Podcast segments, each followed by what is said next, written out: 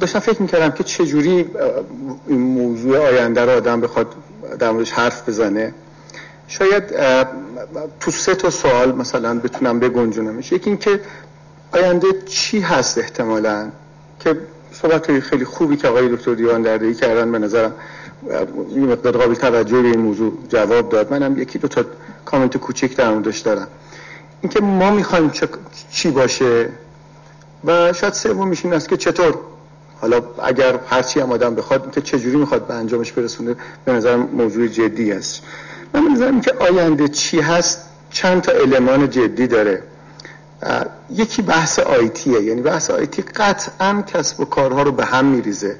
قطعا همه رو زیرو می‌کنه و بانک هم ازش در واقع مستثنا نیستش. شاید یکی از چیزایی که یه جورایی به IT مربوطه بحث مثلا CRM Customer Relation Management بحث مدیریت ارتباط با مشتری. امروز شرکت ها و سازمان های پیش رو طوری دارن برنامه ریزی می‌کنن. مثلا شما توی هتلی توی کشوری که تا به حال نرفتید یه هتلی رو مثلا رزرو کردید میایید از در هتل وارد میشید. قبل از که به reception برسید طرف شما را با اسم کوچیک با فامیل و اطلاعات کامل شما رو می‌شناسه. یعنی شما میایید اون سلام بهت می‌کنه و اسم تو ذکر می‌کنه. می‌دونه که چی می‌خواد می‌دونه چه کار باید بکنی می‌دونه به چه نوع غذایی حساسیت داری بدونی که اصلا شما هیچ کاری کرده باشی یا هیچ فرمی رو هیچ زمانی حتی پر کرده باشی.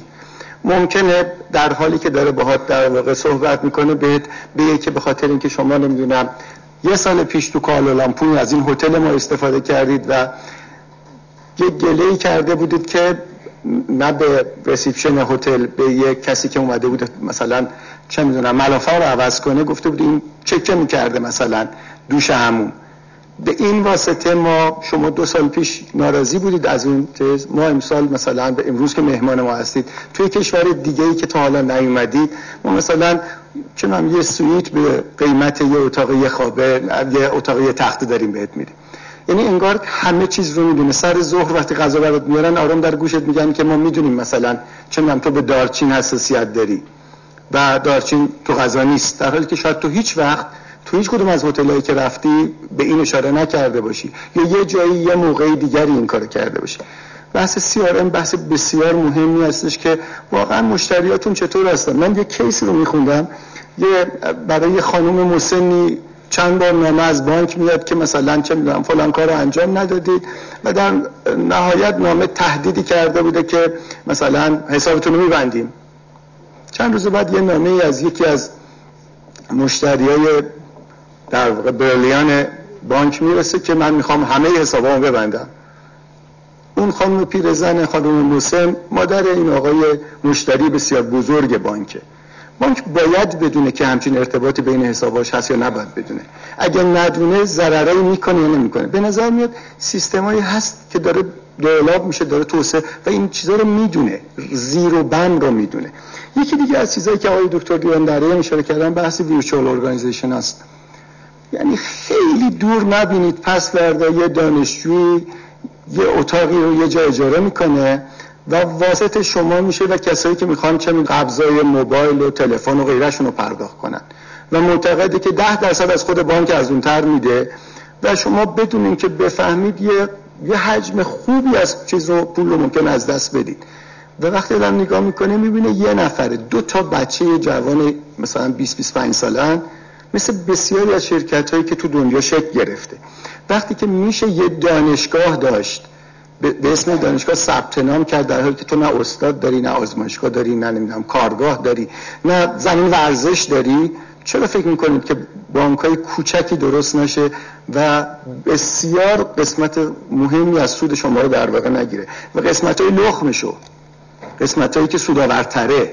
چون اونا جوانترن سیستم های فلتی دارن راحت می‌دونن که کجا در واقع سرمایه گذاری کنن. یه نکته دیگه به نظر من مسئله سرویسه. شما کارتون عموما از کارتون کار سرویسه کار خدمات دارید عرضه می‌کنید. بدونید تقریبا در 15 سال آینده دنیا بیش از 90 درصد نیروی کار دنیا دارن کار خدماتی می‌کنن. حدود 3 درصد سه درصد نیروی کار دنیا کار کشاورزی می‌کنن نیروی کار نه جمعیت. و همه مردم رو سیر می‌کنن. حدود 4 درصد نیروی کار دنیا کار صنعتی می‌کنن کار تولیدی می‌کنن و بقیه دارن کار خدماتی می‌کنن. کار خدمات مهمترین قسمت کار دنیا خواهد شد. من یه آماری مال سه چهار سال پیش سه سال پیش امریکا بودش. 80 درصد نیروی کار امریکا دارن کار خدماتی می‌کنن. 80 درصد تولید ناخالص ملی امریکا از کارهای خدماتی هستش. یعنی به نظر میاد این کار داره به شدت به یه تعبیری مهم میشه. آقای دکتر هم اشاره کردن بحث سایت ها و شبکه های اجتماعی.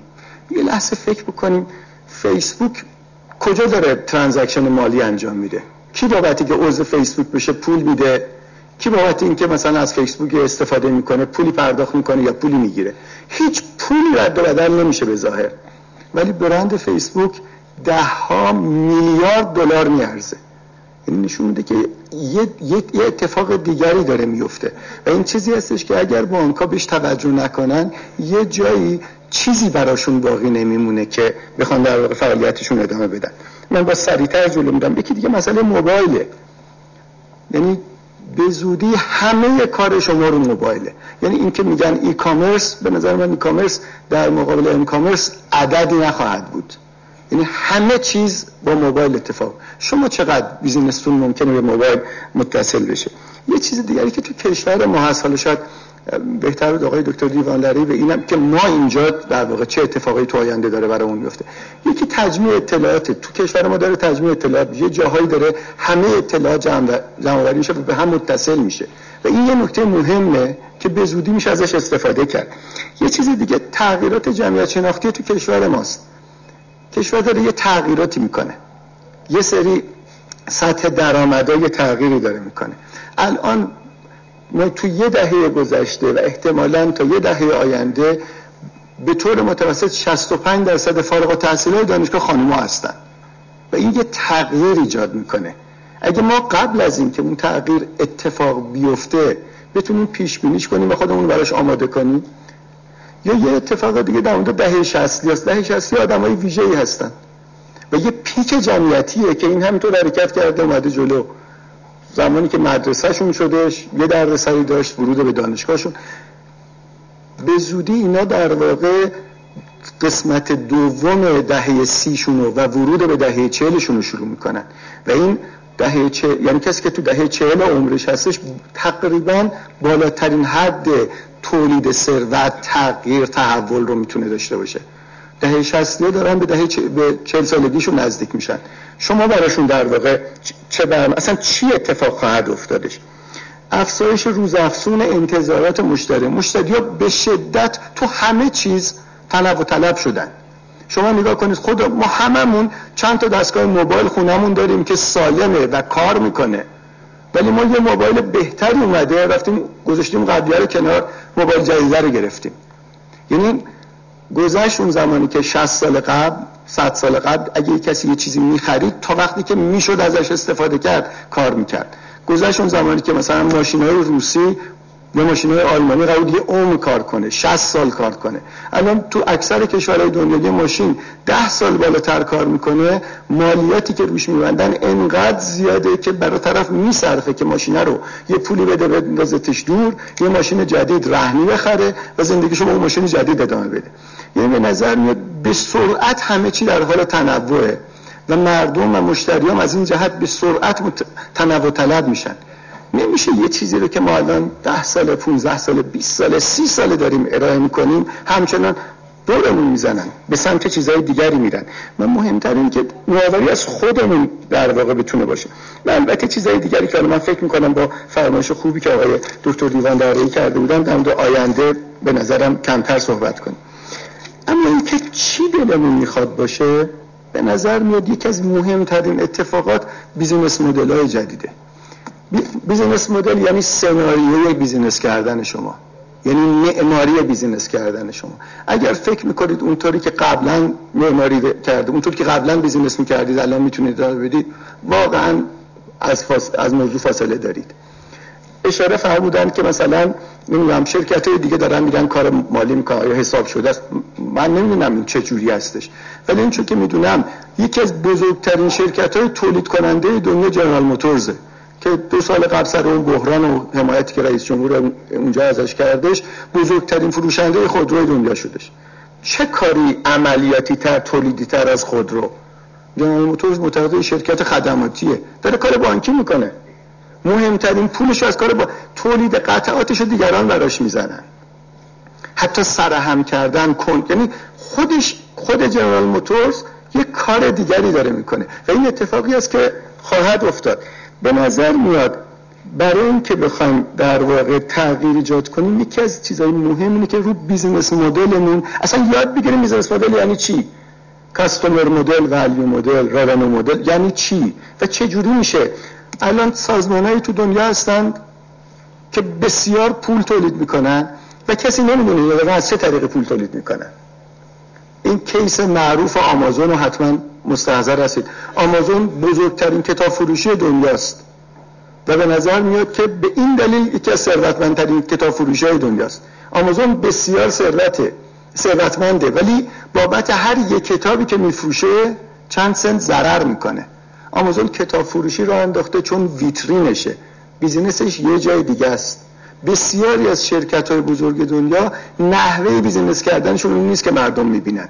یعنی این مثل پیاز لایه لایه هست که هرچی جلوتر میرید موضوع پیچیده تره و البته حالا نکات دیگری که شاید مثلا تمرکز بر نوآوری نکات خوبی که اشاره کردن من به نظرم بحث optimization بحث قدیمیه. نمیگم نباید optimize کار کرد ولی گذشته.